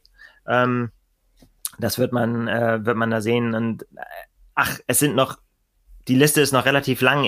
Also eine Deutsche ist nicht dabei, wenn ich es richtig sehe. Das ist der einzige genau. Wermutstropfen. Immo Simmons ja. ist, äh, steht noch auf der Liste. Aber genau, als einzige ja. Schweizerin, ansonsten aus der Dachregion, wie man sie immer so schön nennt, niemand. Das ist ein bisschen schade, aber ja. ähm, auch da wird wahrscheinlich der Grund der gleiche sein. Voller Fokus auf Kona. Ähm, da wären ja jetzt auch Anne Haug und äh, Laura Philipp Kandidatinnen gewesen. Ja, Daniela Rief, die, die, die sind halt alle nicht dabei. Ne? Das, ja. ist, das ist dann halt bei den mhm. Frauen, mhm. setzt sich das dann doch nochmal ein bisschen anders zusammen. Auch das, ähm, ja, die, diese, diese Spezialistinnen sind da dann doch noch, äh, doch noch weiter verbreitet irgendwie. Das ist dann auch klar, diese, also da denke ich zum Beispiel an Ashley Gentle, die diese klare Trennung gibt noch zur, zur Langdistanz. Ne? Das ist einfach hier ja, gegeben. Ja. Genau, aber eben mit Katrina Matthews und Lucy Charles Barclay auch, ja, echte Langdistanzgranaten am Start. Genau. Gucken wir zu den Männern, die starten einen Tag später. Ich glaube auch von der Uhrzeit her etwas genau, später. Genau, 14.45 Uhr Ortszeit, sprich 21.45 Uhr in Deutschland auf dem Sonntagabend. Das ist dann schon ein bisschen was für die Nachtschicht, aber ja, 100 Kilometer sind schnell es, vorbei. Genau, und es lohnt sich, denn es sind äh, eine ganze Menge Deutsche am Start. Wir haben es eben erwähnt, Paul Schuster wäre am Start gewesen. Der hat sich den Arm gebrochen, ähm, hat, äh, er hat Dallas abgesagt und noch Resthoffnung für Kona. Ich weiß nicht, ob es schon einen neuen Stand gab bei ihm. Auch nicht auf dem Schirm, aber, aber ja, kann, so kann ich mir fast so nicht vorstellen, aber ja, ich meine, man gibt es wahrscheinlich nicht einfach so auf. Ganz genau, ganz genau. Ja, und da sind äh, eine Menge spannender Namen am Start. Gehen wir erstmal die Deutschen äh, durch. Florian Angert ist am Start, unser bester Deutscher bei der Ironman WM im Frühjahr und immerhin Vize-Weltmeister bei World Triathlon in Chamorin, wo natürlich die gesamte andere Elite schon am Tag vorher beim Collins Cup gestartet ist. Frederik Funk, der dritte dieser WM, äh, ist am Start. Dann haben wir Sebastian Kienle, über den wir eben schon gesprochen haben, unseren Typen. Und dann wird spannend Mika Not, und äh, Jan Stratmann, ja, zwei äh, sehr aufstrebende Athleten auf der Mitteldistanz, ja, und da bin ich dann gespannt, wie die in einem solchen internationalen Feld sich behaupten auf dieser Distanz, was ja, ja, fast alles am Start hat, was einen ja, Namen hat. Definitiv. Und ähm, ich meine, dass äh, Mikanot mit großen Namen keine Probleme hat, das hat er ja schon öfter auch bewiesen. So ein bisschen gestruggelt bei der WM, ne? Also da ist er, also in Anführungsstrichen ist er immer noch, glaube ich, Zehnter geworden. Ähm, aber äh, da hat er selber damals gesagt, dass ihm, dass ihm da so ein bisschen die, die Übersicht gefehlt hat, irgendwie bei diesem Riesenfeld, äh, mit wem muss ich mitgehen und so, ne, wer ist der, wer sind diejenigen, an die ich dran zu, dran zu bleiben habe, auch auf dieser nicht ganz einfachen Strecke da an St. George. Ähm, das wird hier einfacher, es wird übersichtlicher, sagen wir mal so, ne, da geht's halt einfach mal nur hin und zurück und Vollgas ist angesagt. Ähm, er hat eine sehr, sehr lange Verletzungspause hinter sich, das wird sein erster Auftritt wieder und dann natürlich gleich in, in so einem Monsterfeld. Aber äh, ich glaube, oder das ist die Frage, ähm, wie viel er sich jetzt hier schon ausrechnet oder ob da auch der Fokus eben ähm, voll auf die 73 WM äh, schon gelegt ist, äh, die, die er als Ziel hat, genauso wie Jan Stratmann. Ähm, und wo ich glaube ich auch bei beiden denke, äh, Frederik Funk genau das gleiche, ähm, Florian Angert auch, möchte auch, aber der hat natürlich den Fokus erstmal noch auf Hawaii. Äh, bei den anderen sieht das schon eher so aus, als wenn es dann irgendwie Richtung 73 WM geht. Aber auf jeden Fall Namen, die super spannend sind aus, aus deutscher Sicht und aber auch dann eben, wo sich halt zeigen wird, wo, wo es schon genug Resultate gab, wo sie gezeigt haben, dass sie mit der Weltspitze umgehen können. Aber was da sonst noch alles so auf der Liste steht, da sind natürlich ein paar echte äh, Granaten dabei, die schwer zu schlagen sein werden. Ja, gehen wir es mal durch. Magnus Ditlev, Rotsieger, ja. Hawaii Mitfavorit, haben wir letzte Woche ja schon festgestellt in unserer Kona-Show, ja. Ähm, dann haben wir Alistair Brownlee, ja, ähm, sicher auch eher im Herbst seiner Karriere, aber äh, hat ja auch quasi in letzter Minute noch den, den Sprung auf den Kona-Zug geschafft mit dem Sieg beim Ironman ja. in Kalmar. Den aber sehr, äh, den aber sehr beeindruckend, ne? nachdem er ja in, in, äh, in Kanada bei den PTO äh, ähm, Open auch so ein, ja, ja, auch, ja, letztendlich, es sah so aus, als also sehr, sehr gut positioniert, äh, sah es so aus, dass, als, als wenn er aussteigen würde müssen, Krämpfe auf einmal gehabt, mhm.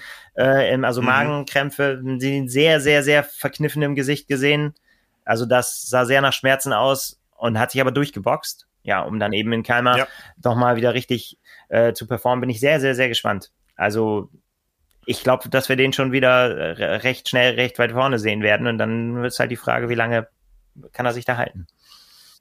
Ja, ja. Ja, Daniel Beckegaard haben wir. Dann haben wir die ganzen Amis. Äh, Sam Long äh, trifft wieder auf Sam Laidlow. Wir haben äh, Rudi van Berg, wir haben Matt Hansen, wir haben äh, Ben Canute. Ähm, Jason West, interessant, äh, der, der, der das als Rennen des Jahres für ihn ausgeworfen hat. Das, äh, das sollte einen hellhörig machen. Sehr, sehr, sehr guter Läufer. Hm, das, äh, wenn das mal nicht einer ist, der, der, der sich auch da ziemlich weit nach vorne spült. Ja. Aber es ja, geht noch weiter. Ja. Kyle Smith, Peter Hemmerich, der, äh, den wir, der häufig gestruggelt ist, aber der auf der Mitteldistanz, also oder erweiterten Mitteldistanz, ähm, nie zu unterschätzen ist und ähm, ja, Kyle Smith haben wir schon gesagt, Christian Hogenhau, Colin Chartier, äh, Sam Appleton, da sind Aaron Royal, den wir, den wir mit einer fantastischen Leistung schon gesehen haben.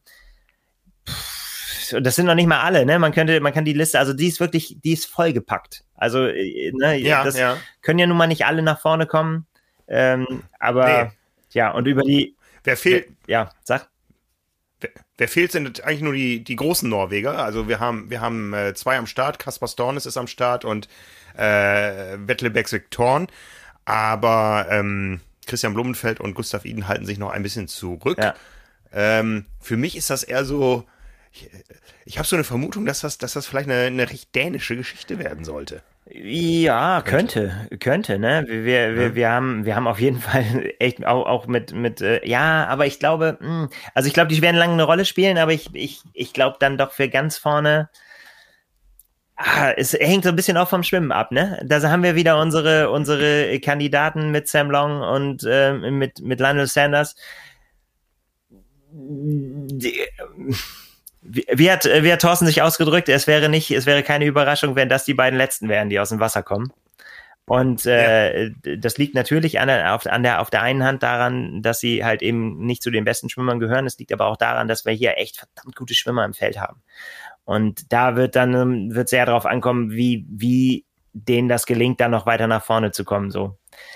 Mhm, mhm, ah, das ist, äh, wird spannend. Ich fand das aber mit den Norwegern, du hast es angesprochen, da hat die PTO ein ganz schönes, äh, äh, schönen Post gemacht, die hat gesagt, es ist halt einfach bei den Norwegern, ist das wie, wie bei der Hydra, wenn du ihren Kopf, äh, die Köpfe Iden und Blumenfeld abschlägst, kommen die nächsten auf einmal aus dem, aus dem Hut gezaubert. Und äh, die darf man halt einfach auch nicht unterschätzen, ne? Das ist halt, äh, die, die, ja, das ist schwierig. Schwierig.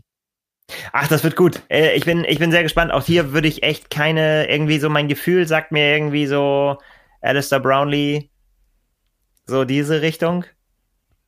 Aber ob der durchkommt, da sind halt auch noch echt viele, die, die dann noch von hinten auch noch kommen können, die vielleicht doch noch abfangen können. Schwierig. Ja. Oder die Deutschen überraschen ja. uns. Also wäre für mich eine Überraschung, wenn sie, wenn, wenn, wenn da einer von denen den Sieg davontragen würde, aber ja, warum Podium schauen wir mal. Ja. Wird auf jeden Fall ein Kracher rennen. Glaub, und äh, Entschuldigung, dass ich da dazwischen Quatsch habe. Also es ist auf jeden Fall so und das ist in der Wahrnehmung gerade, finde ich, im Hinblick auf Hawaii ist das so ein bisschen underrated, weil das einfach ähm, diese, dieses Feld wäre, wäre ja jeder WM würdig. Ne? Das ist äh, und, Absolut. und das jetzt quasi nochmal so vor Kona zu haben. Und ich meine, wahrscheinlich wird es wieder so sein, dass sehr viel über Geld geredet wird in der Übertragung und dass es äh, immer wieder betont wird, wie viel Geld die jetzt davon tragen können und so weiter. Das finde ich, macht für mich nicht die Faszination aus. Ähm, und das wird für mich auch, finde ich auch, wird immer ein bisschen überbetont. Also ich freue mich ja für die Athleten, dass sie das bekommen, aber ich meine, für den Zuschauer ist es eigentlich relativ egal, wie viel Geld die da kriegen. Außer, mhm dass es natürlich dazu führt, dass sie sich natürlich auch richtig am Riemen reißen, ne? Für jede Position. Also da geht's dann halt eben nicht nur um den Sieg und danach wird abgeschenkt oder ausgestiegen. Ich meine, das haben wir, haben mhm. wir ja mhm. vorhin gesagt. Ich meine, dann da, da lohnt sich's halt noch, ob du Siebter oder Achter wirst, sind halt 25 oder 20.000. Und wenn du Neunter wirst, sind es noch 18.000. Also Siebter oder Neunter, sagen wir mal, wenn es darum einen Dreier-Sprint gibt, das lohnt sich, dann auch mal richtig den ja. Sprint anzuziehen und nicht die anderen ziehen zu lassen. Ja, ja, absolut. Ja. Ja, eine Menge Typen, Menge Namen sind gefallen heute. Ähm, ich bin gespannt aufs Wochenende. Das werde ich sicher etwas enger verfolgen als manche andere Dinge in der jüngeren Vergangenheit, weil es einfach jetzt dann auch Richtung Kona geht. Auch für uns geht's Richtung Kona. Ich fliege schon nächste Woche. Ja. Und äh, ja, bin sehr gespannt auf ein anderes Kona, auf das, was uns da erwartet. Ja, auf die ganzen Typen. Ähm, wir sind mit insgesamt acht Typen am Start und über zwei haben wir noch gar nicht groß gesprochen. Wir hatten ja ein, ein sportlich erfolgreiches Wochenende bei uns In im Verlag. Redaktion, ja. Erst hat am Samstag äh, unser Kollege Lars Wiechert äh, die Gesamtwertung der Challenge Almere auf der Mitteldistanz gewonnen und am Sonntag hat dann Simon Müller die Premiere des Ironman 73 Erkner gewonnen und ja, wir, wir, wir, wir müssen noch weiter dran basteln, was, was wir da mal als Duell kreieren, wo die wirklich mal zusammen Schulter an Schulter an einer Startlinie stehen. Also das äh, das äh, wird auf Hawaii ja nicht ganz yeah. der Fall sein, weil Simon schon am Donnerstag startet, Lars am Samstag. Aber natürlich nach den Rennen jetzt auch irgendwo äh, einen gewissen Druck auf ihren Schultern, auch wenn sie den selber gerne abschütteln. Aber den dürfen sie verspüren, weil auch. Meinst du, wir dürfen den machen, den Druck? Äh, nein. Das wir sind auch schon dabei ja, gerade, oder? Nein, ach, ach, das, da sind die einfach. Lars ist äh, zu, zu erfahren, äh, um mit, mit Druck umzugehen und Simon äh, ist sowieso, sagt sowieso immer, dass er überrascht ist und das glaube ich ihm auch. Tatsächlich ist er ja wirklich immer überrascht davon, äh, was er dann doch immer wieder raushaut und äh, ja, war aber schön zu sehen, ja, dass er, dass er da die, die beiden Zielbanner dann doch hochreißen durfte. Ja, ne, ich bin sehr gespannt. Also jetzt geht's wirklich ins Eingemachte und wir machen mal Schluss für heute. Genau. Denn es steht ja noch was an ja. diese Woche. Es steht noch was an diese Woche. Wir haben noch die nächste Live-Show am Donnerstagabend um 19 Uhr sind wir wieder live auf Sendung aus unserem Studio in Hamburg, wenn es heißt Kona Daily, momentan im Weekly-Rhythmus. Ja, ähm, letzte Woche den Auftakt den hat schon eine fünfstellige Zahl von Leuten gesehen. Äh, Vielen ja, Dank dafür übrigens. Toll, dass ihr das, äh, dass ihr genau. das, äh, wir machen das, ja, damit wir, damit wir das loswerden können. Wir müssen das auch mal anderen Leuten erzählen, was wir uns immer die Köpfe heiß reden, oder? Ja, ja. Ähm, ich habe schon verraten, wir haben einen Glücksbringer am Start in der Sendung als Gast und äh, wir sind noch an, am Arbeiten, äh, einen ganz besonderen Gast in die Sendung einzuladen. Dazu dann am Donnerstag mehr, 19 Uhr. Schaut's euch gerne irgendwo von der Rolle oder vom Sofa oder wo auch immer an. Äh, das Ganze gibt's natürlich auch später zu gucken, aber wenn ihr live dabei seid, könnt ihr auch live mitdiskutieren. Der Chat ist eröffnet. Ja, da freue ich mich sehr drauf. Ich und äh, dann äh, danach werden so langsam die ersten Taschen gepackt. Ja, alles äh, sehr komplex, wie gesagt. Ein großes Team, das nach Hawaii reist, ganz viel Technik und wir freuen uns sehr drauf auf das, was da jetzt kommt. So ist es. Gut, machen wir für heute den Deckel drauf. Nils, ich danke dir. Danke dir. Und wir sehen und hören uns am Donnerstagabend Bis wieder. Dahin. Bis dahin. Ciao. Ciao, ciao.